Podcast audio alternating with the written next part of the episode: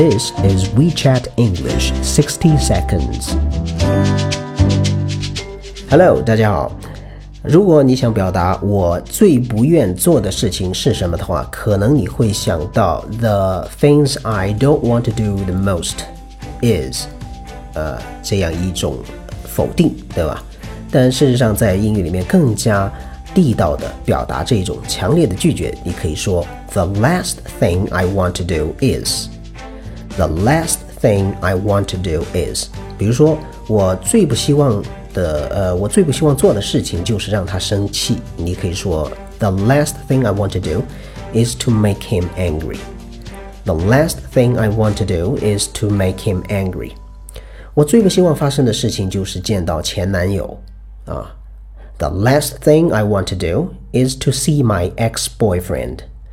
The last thing I want to do is to see my ex-boyfriend. 以上是今天的微信英语六十秒，我们下期见。